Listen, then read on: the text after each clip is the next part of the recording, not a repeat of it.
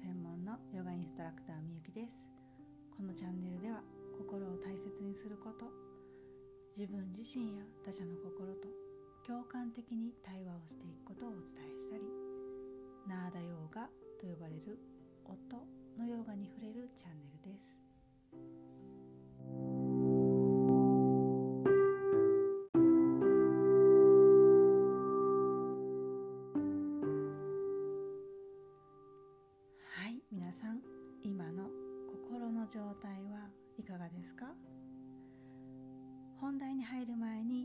せをさせてください。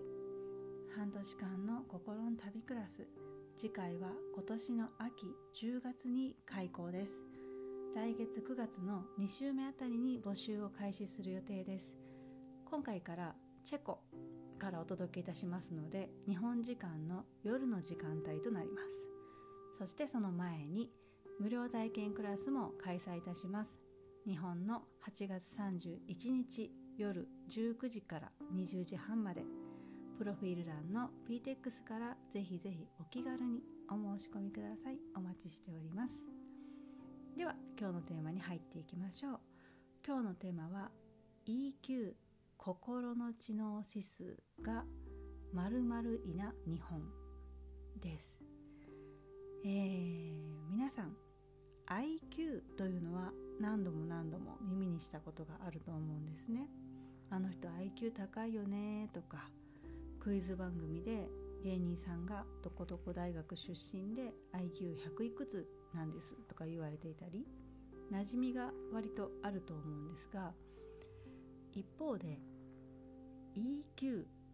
EQ って聞いたことがありますか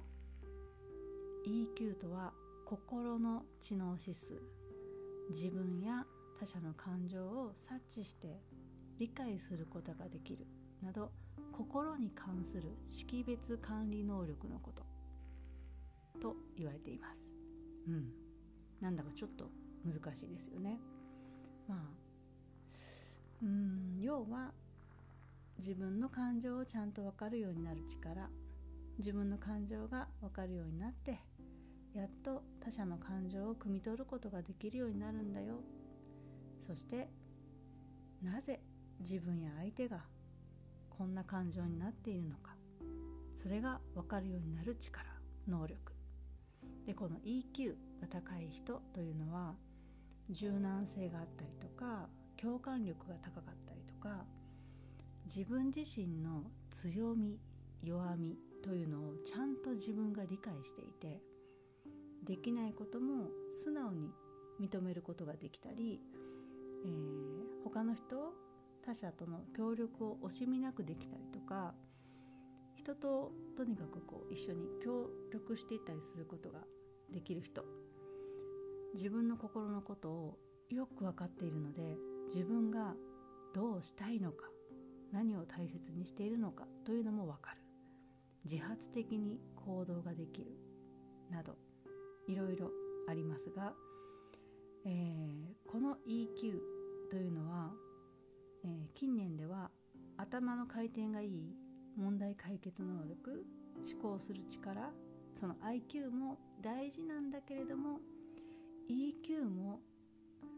どうやらとっても大事だぞと言われ始めています。で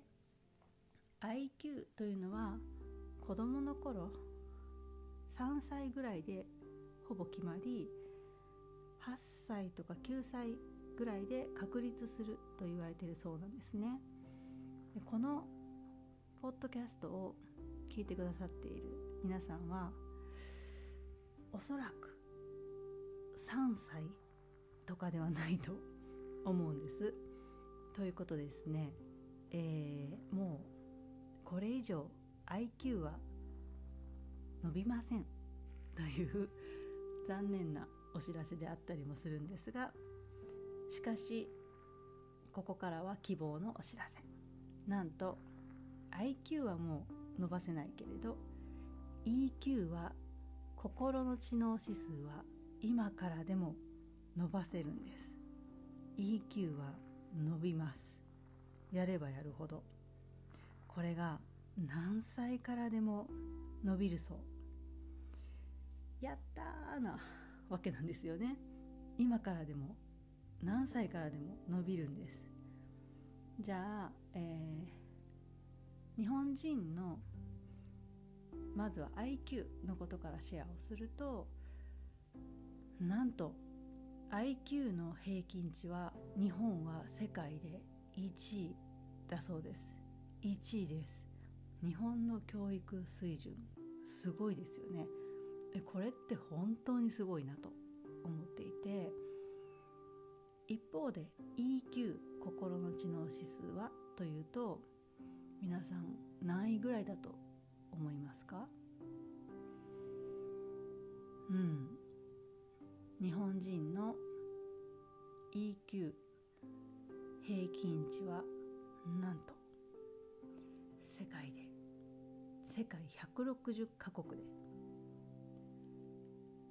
最下位なんですね。最下位と言われているそうです。さらに EQ に関連があるというメンタルヘルス心の健康の水準も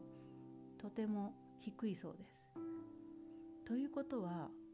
おのずと幸福度も低くなるっていうのは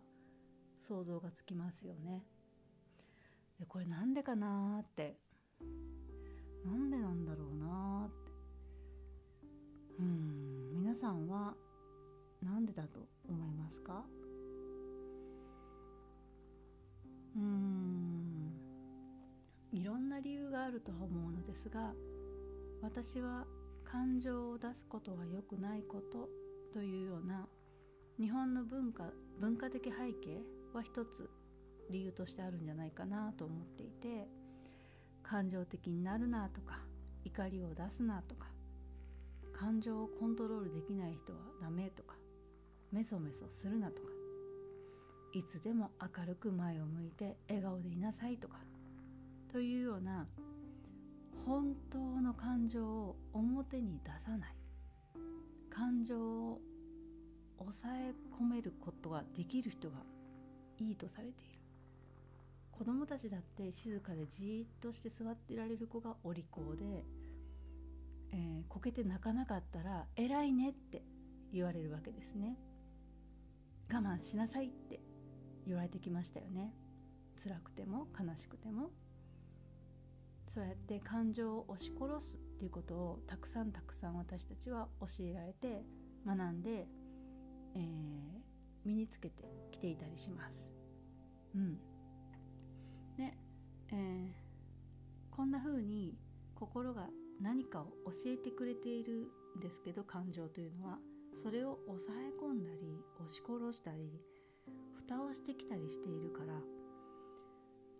自分の本当の感情がわからない人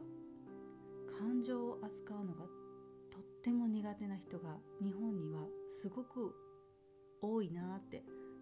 感じているんです。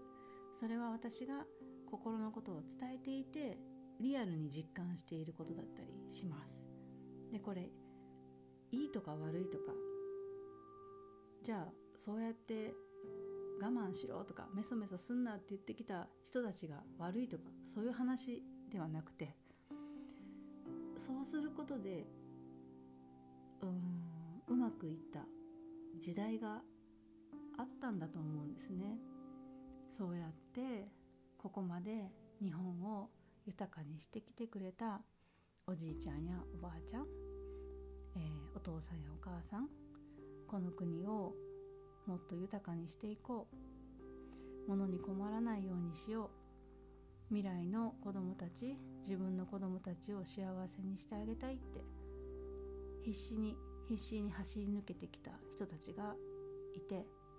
その人たちが時代を作ってきてくれたわけです。そして本当にその時代が実現して蛇口をひねれば水が出てお湯も出て毎日飲める水で日本はシャワーができて食べるものがあって映画やスポーツテレビ YouTube も楽しめて飛行機で世界中飛べて飛んでいかなくてもテクノロジーで世界中といつでもつながれてでも今度はどうやらこういったもの物質では人々の心は幸せを感じることが難しいのかもしれない。ということに気づき始めているのがまさに今の時代ですね。先人たちが作ってくれた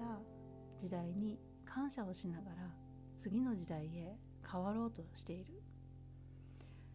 えー、10年とか15年ぐらい前ですかね。お仕事とか育児のノイローゼっていう言葉が出てきたり、えー、近年ですとうつとか引きこもりとか、えー、産後うつとか子どもたちの不眠症が増えてるよとか子どもたちの自殺率が増えてるよっていうことを耳にしたりしますがからこそ。だからこそまずは自分の心がよくわかるようになること。ちゃんと辛いなら辛いそれを言葉にできること。表現できること。腹が立つなら腹が立つ。悲しいなら悲しい。湧き起こる感情をちゃんと自分が認識してあげること。そしてその感情が何で湧き起こってくるのかな。私は何を大事にしたいからこんな気持ちになるんだろう。そして私はどうしたいのかな。まずはそこが分かるようになることがめちゃくちゃ大事で EQ 心の知能指数を身につけていくことはこれからの時代をしなやかに強く生きていく。ただ前向きに強くじゃなくて辛いこととかもケアできて乗り越えていけるような、えー、自分で心の面倒を見て強く生きていくにはこういった心のことを学ぶのは EQ のことを学んだりするのはやっておいて損はないと思います本当に。でこれなんで今日こんな話をしたかというとちょうど昨日から、えー、うちの子どもたちのチェコでの学校が始まってその学校のオリエンテーションで、えー、まさに自分自身や他者への共感とか思いやりこの EQ がすごく大事で私たちも子どもたちに伝えていきますと。先生がスライドに EQ って書いてエンパシー共感とかコンパッション思いやりとか。かれていて、えー、こっちもしっかり育てていきますねみたいなことを伝えてくれたんですね。うん、でやっぱこういった心のことを伝えている私からしたらすごくありがたいことで嬉しいなって思いながら話を聞いていたんですが、えー、こういうことを話していると「いやでもみゆき」って「日本ではさ日本の学校ではまだそんなの全然ないよ」とか「本当学校に共感コミュニケーション取り取り入れてほしいな」とかお母さんたちがよく悲鳴を上げていたりするんですね。で、えー、もちろん教育現場に届けている方々もいらっしゃいます。めちゃくちゃ頑張っている。すごく私も希望だなと思って応援しているんですがただもう少し時間がかかるとは思うんですね。本当にあの学校の、えー、一部となるというかこういった EQ を伝えることがなのでえー、そこで私がおすすめしているのはまずはお母さんたちや先生あらゆる大人たちが学ぶこと。身につけること。なぜなら大人たちもやってきたことがないからです。大人たちお母さんたちも私たちの世代もハッピーになっていくし心のことを深め心のケアができるお母さんや大人たちに接する子どもたちはすごくたくさん恩恵を受けておのずと自分たちも身につけていきます。これは私が体感してきたこと。でもあるし私が伝えてきた受講生の人たちもそうです。さあ次回10月から心のクラスがスタートします。EQ ぐいぐい伸ばしていきましょう。自分も周りも幸せになっていく一生ものだと思って飛び込んでいただけたらいいなって心の奥底から思っています。皆さんのご参加をぜひお待ちしております。はいということで今日は EQ 心の知能指数が〇〇位の日本というテーマでお届けをしました。では EQ を伸ばすのに実はすごく貢献してくれる歌う瞑想をして終わりにしましょう。是非覚えて皆さんも暮らしの中で口ずさんでみてください。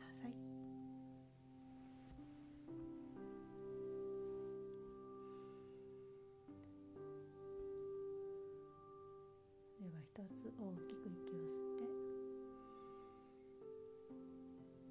しっかり吐いて。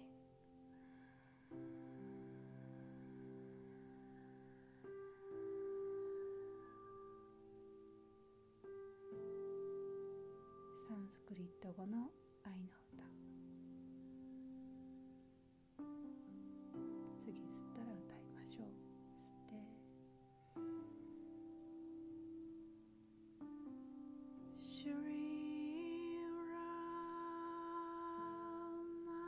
マジャヤラ